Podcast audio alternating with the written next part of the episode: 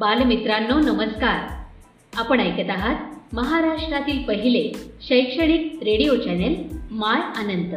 प्रस्तुत करता अनंत English school Satara. अधिक माहितीसाठी आमच्या अँकर dot F M slash my Anant.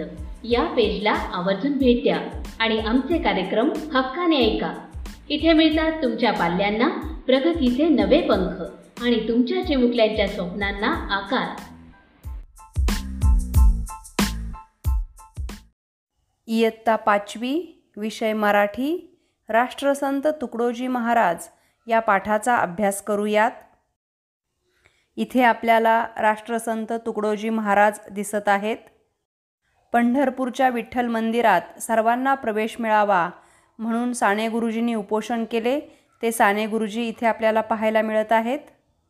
स्वतंत्र भारताचे पहिले राष्ट्रपती डॉक्टर राजेंद्र प्रसाद चंद्रपूरजवळ असणारे ताडोबा राष्ट्रीय उद्यान इथे आपल्याला पाहायला मिळत आहे. पाठाचा परिचय पाहूयात. राष्ट्रसंत तुकडोजी महाराजांच्या सामाजिक व राष्ट्रीय कार्याचा आढावा या पाठात घेतला आहे. पाठाचे लेखक आहेत सुदाम सावरकर. प्रत्यक्ष पाठाला सुरुवात करूयात. सुमारे नव्वद वर्षांपूर्वीची ही गोष्ट. जयपूरकडचा एक राजा चंद्रपूर जवळच्या ताडोबा अरण्यात शिकारीसाठी आला होता. जयपूर हे राजस्थानातील एक शहर आहे. चंद्रपूर हे महाराष्ट्रातील एक शहर असून जिल्ह्याचं ठिकाण आहे. ताडोबा अरण्य हे चंद्रपूरजवळ असणारं अभयारण्य आहे. जयपूरकडचा एक राजा चंद्रपूर जवळच्या ताडोबा अभयारण्यात शिकारीसाठी आलेला होता. तेथील एका गुहेच्या तोंडाशी एक मुलगा ध्यान लावून बसला होता. गुहा म्हणजे डोंगर कपारीमधली खोलगट जागा. ध्यान लावून बसणे म्हणजे डोळे मिटून एकाग्र होऊन बसणे. राजा त्या मुलाला जंगलातील प्राण्यांविषयी विचारू लागला. तो चुणचुणीत मुलगा राजाला म्हणाला हे सुखी जीव आनंदानं जंगलात नांदत आहेत. तुम्ही त्यांना का हो ठार करता? चुणचुणीत म्हणजे हुशार. नांदणे म्हणजे राहणे. सुखाने नांदणे म्हणजे आनंदाने राहणे. हे सर्व सुखी जीव आनंदाने जंगलात राहत आहेत आणि तुम्ही त्यांना का बरं मारता? त्यावर राजा निरुत्तर झाला. निरुत्तर होणे म्हणजे काहीही उत्तर न सुचणे. तो विचार करू लागला. त्याला स्वतःची चूक कळून आली. त्याने शपथ घेतली. यापुढे मी कोणत्याही प्राण्याची शिकार करणार नाही. आपण शिकार करतो याचा अभिमान बाळगणाऱ्या राजाला ज्या उमद्या मुलाने अहिंसेची शपथ घ्यायला लावली त्या मुलाचे नाव होते माणिक आणि पुढे तो राष्ट्रसंत तुकडोजी महाराज या नावाने प्रसिद्धीस आला. उमद्या म्हणजे तरुण. अहिंसा म्हणजे कोणतीही इजा न करणे. तर हा छोटासा चुनचुनीत मुलगा जो उमदा तरुण आहे याचं नाव होतं माणिक आणि हा मुलगा पुढे राष्ट्रसंत तुकडोजी महाराज या नावाने ओळखू जाऊ लागला. माणिकच्या वडिलांचे नाव बंडोजी इंगळे ठाकूर व त्याच्या आईचे नाव मंजुळा. तो लहान असताना त्याच्या आईने त्याला आपल्या अजोळी वरखेडला नेले. अजोळी म्हणजे आजोबांचे गाव मामाचे घर. तिने त्याला आडकोजी महाराजांच्या सानिध्यात ठेवले. सानिध्यात म्हणजे सहवासात. आडकोजी महाराज हे राष्ट्रसंत तुकडोजी महाराजांचे गुरु होते. वरखेड ह्या चंद्रपूर जिल्ह्यातील एक गाव आहे. महाराजांनी त्याला तुकड्या हे नवे नाव दिले. तुकडोजींनी त्यांना गुरु मानले. तुकडोजी चौदा वर्षांचे असतानाच त्यांनी घर सोडले व ते रामटेकच्या जंगलात भटकू लागले. रामटेक चंद्रपूर जवळील एक जंगलाचा भाग आहे. तेथे कंदमुळांवर गुजराण करत त्यांनी हटयोगाचा अभ्यास केला. कंदमुळे म्हणजे रानातील वनस्पतींची मुळे. गुजराण करणे म्हणजे पोट भरणे. हटयोग म्हणजे योगाचा एक प्रकार. ते तिथे गेल्यानंतर चौदा वर्षाचे असतानाच रामटेकच्या जंगलात भटकू लागले आणि हटयोगाचाही अभ्यास करू लागले. यावेळी ते फक्त आपलं पोट कंदमुळं खाऊन भागवत होते. गुजराण करणे म्हणजे पोट भरणे. त्यानंतर चंद्रपूर जिल्ह्यातील आदिवासींचे पाडे व भटक्यांची पाले धुंडाळत ते फिरले. पाडे म्हणजे आदिवासींची छोटी वस्ती आणि पाल म्हणजे भटक्या जमातींचे निवास जो तंबू केलेला असतो त्यांनी त्याला पाल असं म्हणतात. धुंडाळणे म्हणजे शोधणे. व तेथील गरीब माणसांमध्ये ते रमले. खेळ शर्यतींमध्ये पोहणे धावणे घोड्यावर बैलगाड्यावर नियंत्रण साधणे गाणे रचणे वाद्य वाजवणे मोठ्या ढोलांच्या तालावर नाचणे अशी विविध कौशल्य त्यांनी आत्मसात केली. कौशल्य म्हणजे कसब आत्मसात करणे म्हणजे मिळवणे प्राप्त करणे.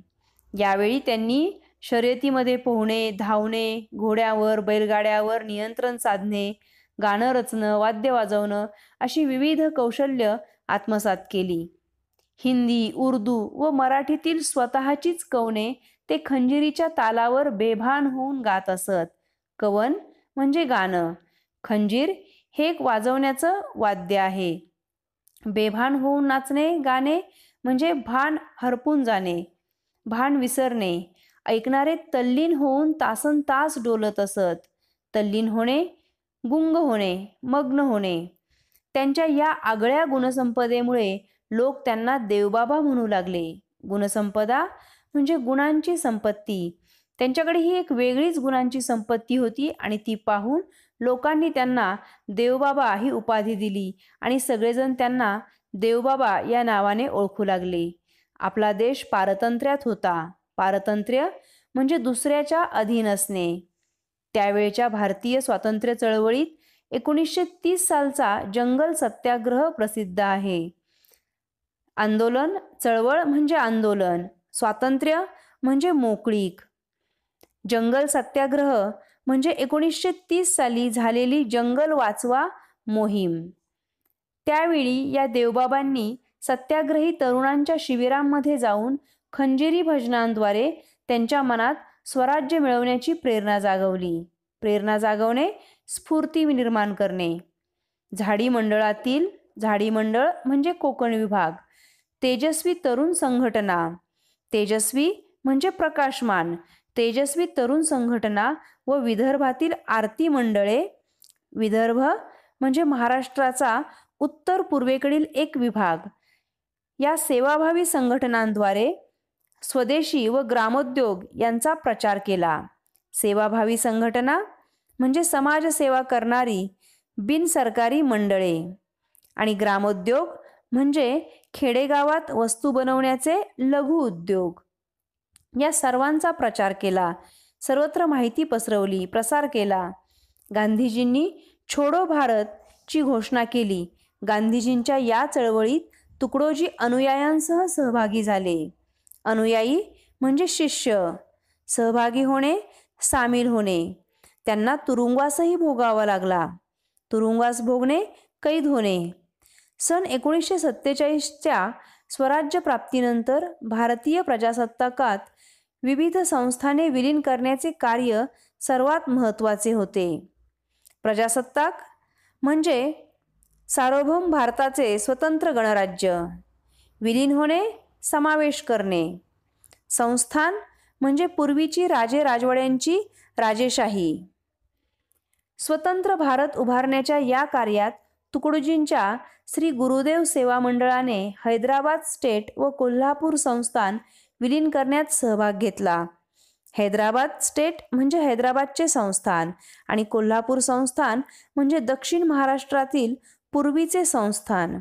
आणि गुरुदेव सेवा मंडळ हे संत राष्ट्र तुकडोजी महाराजांनी स्थापन केलेली एक सेवाभावी संस्था होती. श्री गुरुदेव सेवा मंडळ वेगवेगळ्या गावी सप्ताह चातुर्मास कार्यक्रम आयोजित करत असे. चातुर्मास कार्यक्रम म्हणजे चार महिन्यांचा कार्यक्रम. यांचं आयोजन केलेलं असायचं. त्याद्वारे त्यांनी स्वच्छता व्यसनमुक्ती आरोग्य संरक्षण ग्रामोद्योग संवर्धन संत संमेलन असे उपक्रम राबवले.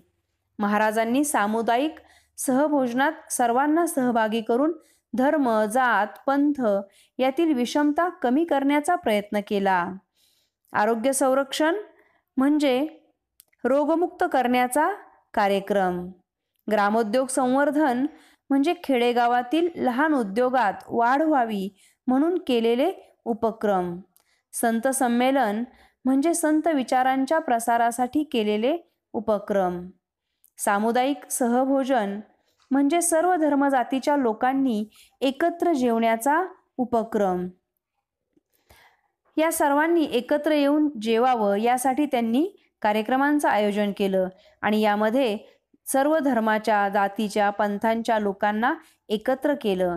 विषमता म्हणजे फरक भेद. जास्तीत जास्त विषमता कमी करण्याचा तुकडोजी महाराजांनी प्रयत्न केला.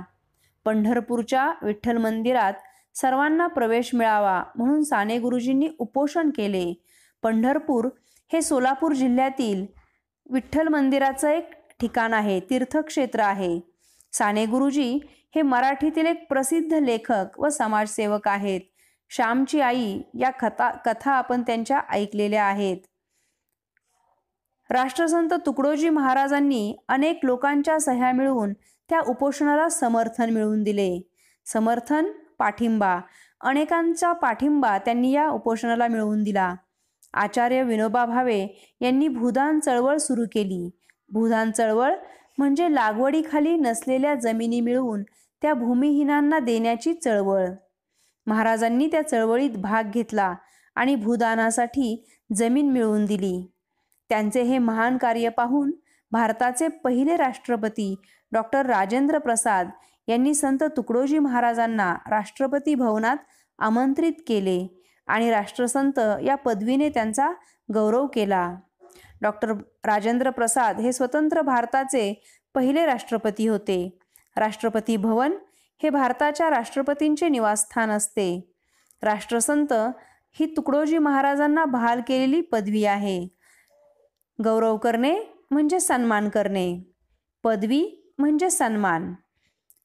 डॉक्टर राजेंद्र प्रसाद यांनी संत तुकडोजी महाराजांना राष्ट्रपती भवनात बोलून राष्ट्रसंत ही पदवी बहाल केली. पुढे जपानने विश्वशांती परिषद व जागतिक धर्म परिषद आयोजित करण्यात आली होती. जपान हा भारताच्या पूर्वेकडील एक देश आहे. विश्वशांती परिषद जागतिक शांती राखण्यासाठी निर्माण झालेली आंतरराष्ट्रीय संघटना. जागतिक सर्वधर्म परिषद जगातील सर्वधर्मीय विचारांचे आदानप्रदान करणारी ही एक संघटना आहे. त्याच्या उद्घाटनाकरिता राष्ट्रसंत तुकडोजी महाराजांना निमंत्रित करण्यात आले. निमंत्रित करणे म्हणजे बोलावणे आमंत्रण देणे निमंत्रण देणे. या परिषदांमध्ये भगवान बुद्धांच्या पंचशील तत्वांची माहिती देऊन राष्ट्रसंतांनी परिषदेच्या अधिवेशनाचे उद्घाटन केले. पंचशील तत्वे म्हणजे तत् भगवान बुद्धांनी सांगितलेली जीवन प्रणालीची पाच तत्वे. आणि भगवान बुद्ध हे बोधिसत्व गौतम बुद्ध होते. तेथे अठरा देशांची जागतिक धर्मसंघटना गठीत करण्यात आली. गठीत करणे एकत्रित करणे. ति तिचे सल्लागार म्हणून त्यांनी उत्कृष्ट कार्य केले.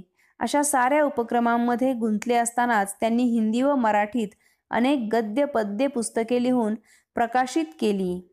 ग्रामगीता हा त्या साऱ्या पुस्तकांचा मुकुटमणी होय. मुकुटमणी म्हणजे प्रमुख उच्च प्रतीचा ग्रामगीता म्हणजे राष्ट्रसंत तुकडोजी महाराजांनी लिहिलेला एक लोकप्रिय काव्यग्रंथ आहे. तुकडोजी महाराजांचे कार्य पुढे अनेक सेवा मंडळांनी चालू ठेवले. असे हे राष्ट्रसंत तुकडोजी महाराज त्यांनी विविध क्षेत्रांमध्ये काम केलेलं आपण आत्ता पाहिलं.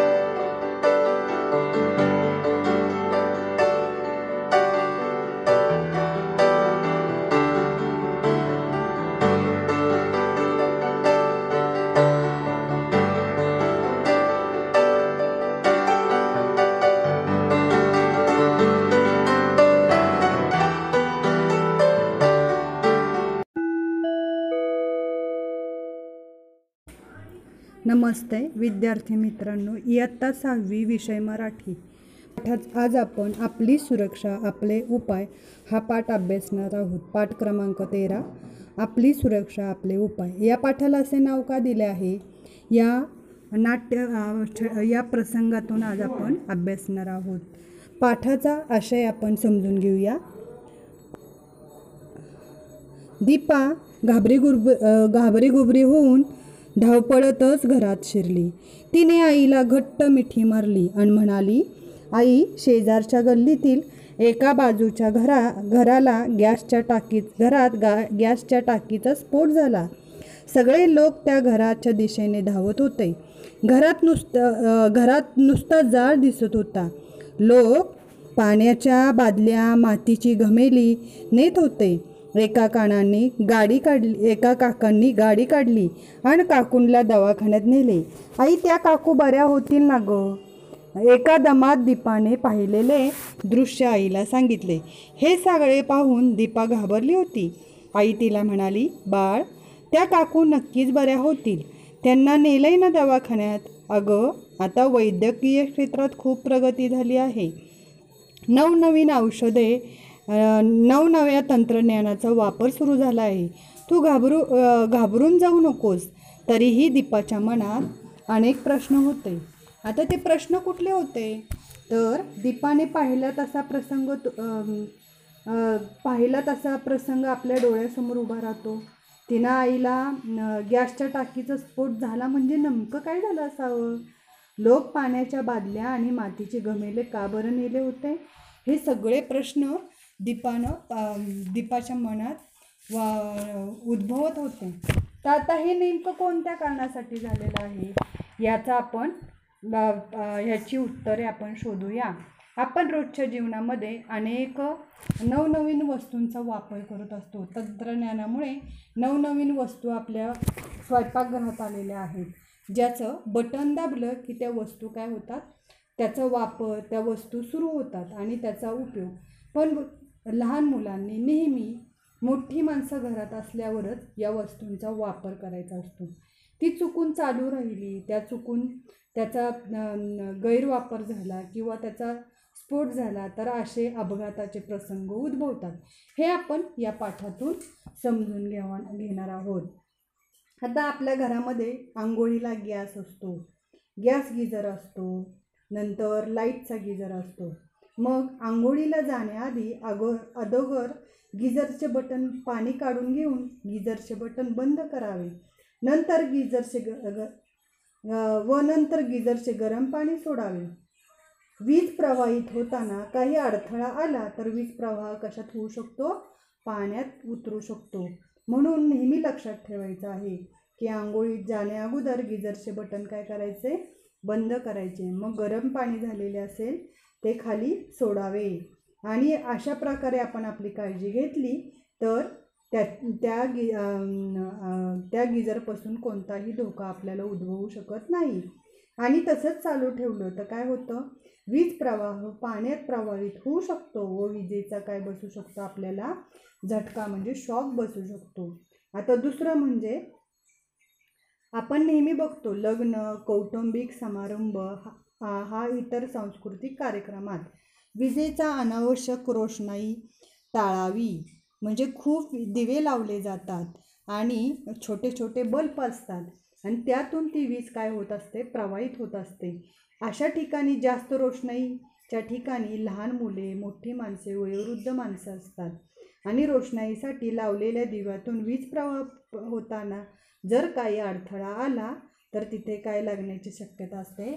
आग लागण्याची शक्यता असते. आता पहिलं काय पाहिलं आपण? गॅस अं, गिजर पाहिला हो की नाही? दुसरं काय पाहिलं? लग्न समारंभात असणारे विजेचे दिवे यापासून कशा आपण सुरक्षित राहिलं पाहिजे? तर त्यापास त्याच्यापासून रोषणाईपासून लांब असलं पाहिजे. जर एखादी वीज बंद पडली तर लगेच त्या तिथल्या माणसाला काय केलं पाहिजे? दाखवून दिलं पाहिजे. आता तिसरं आपण कपड्याला वापरतो ती इस्त्री. होय. आता इस्त्री करताना आपण काय करतो? सतरंजी किंवा कारशेट किंवा गालीचा. या खालून विजेचा प- विज विजेचा वापर जाऊ जाऊ देऊ नये. कारण कारण जर त्या आच्छादित आच्छादित वायरीच्या भागातून वा वाव आच्छादित वायरीच्या भागातून वावर खराब झाली वायर खराब झाली असेल तर वीज प्रवाह प्रकाश प्रवाहित होताना काय होतं? अडथळा निर्माण होऊ शकतो आणि आग लागू शकते. म्हणजे वायर आपण जेव्हा इस्त्री करतो तेव्हा चादर गालिचा किंवा इतर काही बेडशीट म्हणा त्याच्या खालून नाही वायर ठेवायची. वरतीच वायर ठेवायची. म्हणजे काय होतं? जर आपण त्याच्यावरून इस्त्रीची वायर फिरवली तर त्याला अडथळा निर्माण होऊन तिथे काय लागू शकते? आग लागू शकते शॉक बसू शकतो.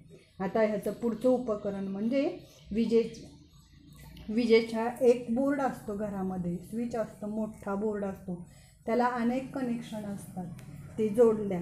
तर एका विजेच्या कनेक्शनवरती एका बोर्डावरती अनेक उपकरणांचं स्विच लावू नये. कारण का? तर विजेच्या एकाच बोर्डावर विजेत चालणारी अनेक साधने व त्यां त्याचे प्लग लावू नयेत. कारण वीज प्रवाहावर दाब येऊन तिथं काय लागू शकते? आग लागू शकते. जे आवश्यक आहे त्याचा स्विच चालू करणे आवश्यक आहे. ही सगळी काळजी तुम्ही घरातल्यांनी सगळ्यांनी घ्यायची आहे. त्याचा पुढचा उपकरण म्हणजे आपण जेव्हा रात्री झोपतो किंवा घराबाहेर जातो जाताना विजेचे दिवे इतर इतर उपकरणे बंद ठेवावीत. म्हणजे कुठले? अनावश्यक. फॅन लागत नसेल फॅन बंद करायचा विजेचा दिवा लागत नसेल विजेचे दिवे बंद करावे. आणि आधी कूलर वगैरे. ही बटणं खालून बंद असतात पण स्विचमधनं चालू असतात. T V computer. ही सर्व उपकरणे बंद आहेत का हे बघणे काय असते? गरजेचे असते. का गरजेचे असते? तर चुकून लाइट गेली आणि ही सगळी उपकरणे लाइट आल्यावर ही सगळी उपकरणे चालू असली तर या- त्या ह्याच्यावर दाब निर्माण होऊन आग लागण्याची काय असते? शक्यता असते. आता पुढचं म्हणजे घरातील लॅम्प डोवर वा बल्बवर एखादा रुमाल वाळत घातला तर बल्ब खूप गरम झाला तर तो वाळत घातलेल्या रुमालाला पेट घेऊ शकतो. आपण काय करतो? आपला एखादा रुमाल ओला वगैरे असला की आपण लॅम्पच्या डोवरडोवर ठेवतो का? ठेवतो. तर तो वाळावा म्हणून. पण हे अत्यक्ष अतिशय घातक आहे. का घातक आहे? तर बल्बमधून येणारी उष्णता काय होती? त्या लॅम्प डोवरवर येते व विजेवर ओला रुमाल ठेवला असता त्याला आग लागण्याची काय असते? शक्यता असते. आता त्याच्या पुढचं उपकरण म्हणजे विद्युत मंडळाच्या डीपीतून अनेक घरांमध्ये वीज प्रवाहित केलेली असते. ती वीज डीपी कुठं दिसते आपल्याला? रस्त्यावर दिसत असते हो की नाही? त्या डीपीमध्ये वायरीच्या जाळी असते. त्या डीपीतून पासून दूर राहिले पाहिजे. अनेक मुलांना अशी सवय असते उत्सुकता असते की त्याला त्यात काय आहे? त्याला हात लावूया का? ती वायर जोडूया का? ती वायर काढूया का? हे फार प्रश्न काय काय मुलांच्या डोक्यात असतात. पण असं बिलकुल करायचं नाही. त्याच्यापासून सहा ते सात फूट अंतरावरूनच जाणं येणं करायचं असतं. जर एखादं तुम्हाला तिथं काही दिसलं वायर निघालेली दिसली किंवा एखादी प्रवाह आग लागलेली दिसली तर तुम्ही मोठ्या व्यक्तींच्या दर्शनास ते आणावायचे आहे. स्वयंपाकाची शेगडी जी आपल्याला आवश्यक असते तर ते शेगडीपासून सुद्धा शेगडी स्टोव जवळ जळाऊ वस्तू ठेवायच्या नाहीत. म्हणजे काय? तर कागद कपडे अशी वस्तू त्या शेगडीजवळ ठेवायच्या नाहीत. लाक लाकडी वस्तू कागद असं काहीही त्या शेगडीजवळ ठेवायचं नाही. जेवढी आपल्याला आवश्यक आहे तेवढ्याच गॅसचा वापर करायचा आहे. गॅस जर बंद झाला चालू केला आणि बंद झाला तर त्याचा वास यायला सुरुवात होते. त्यामुळं गॅसचा वापर करताना नेहमी काळजीपूर्वक करायचा. जेव्हा आवश्यक आहे तेव्हाच गॅसचा वापर. आता स्फोट कसा झाला असेल दीपाने बघितलेला तर त्याच्या ले रेग्युलेटरमधून हवा आली असेल. तो किंवा हवा बाहेर पडली असेल किंवा चालू गॅस बंद झाला असेल आणि लाइट चालू असण्याची शक्यता त्या घरामध्ये असण्याची शक्यता आहे. त्यामुळं त्या गॅसचा स्फोट झाला असावा. अशा रीतीने आज आपण आपली सुरक्षा आपले उपाय हा धडा अभ्यासात आहोत. आता हे बघताना आपण काय करायचं आहे? तर कोठीही आग लागली तर लाल रंगाची गाडी जोरजोरात घंटा वाजवत येते. आगीच्या ठिकाणी येते. त्यासाठी कर्मचारी पाण्याच्या मोठमोठ्या नळकांड्या घेऊन आग आटोक्यात आणण्याचा भाग. आग विझवतात व यात कर्मचाऱ्यांच्या हालचाली खूप वेगाने शिस्तबद्ध असतात. आग विझवण्याचे हे प्रात्यक्षिक बघण्यासारखं असतं. आता मुलांनो तुम्हाला सांगायचं म्हणजे ज्या ठिकाणी आग लागते घर पडणे झाड पडणे मोठ्या अपघात होणे अशा अपघातीन परिस्थितीतून आपल्याला बाहेर काढण्याचे काम कोण करत असते? अग्निदल करत असते. कोण करत असते? अग्निदल. या दलामध्ये वावरणारी वावर या दलामध्ये पाचारण करण्यासाठी एकशे एक या क्रम या- करमुक्त ध्वनी कर धोर दूरध्वनी क्रमांकावर काय करायचं आहे?